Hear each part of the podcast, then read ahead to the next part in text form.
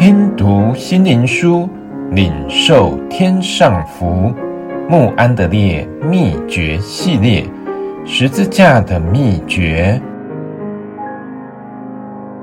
第二日，十字架的交通。你们当以基督耶稣的心为心。腓立比书二章五节，使徒保罗在此告诉我们：基督的心，他取己，取了奴仆的形象。成为人的样式，且死在十字架上。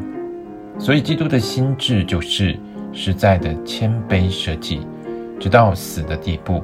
心灵向我们活着，使我们能体验并享受他十字架有福的交通。保罗说，在基督里若有什么劝勉，劝勉来自他同在的启示；圣灵里有什么交通。其能力来自受苦的基督，所穿的圣灵向门徒彰显主的十字架，以及与他们生活交通的计划。当他们照此去遵行时，就可感觉到基督实在与他们同在。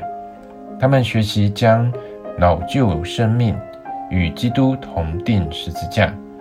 他们像罪在基督里是死的，像神。却在基督的生命里是活的，他们更学习钉十字架的基督活在他们里面，和致死老我及其邪行私欲的意义。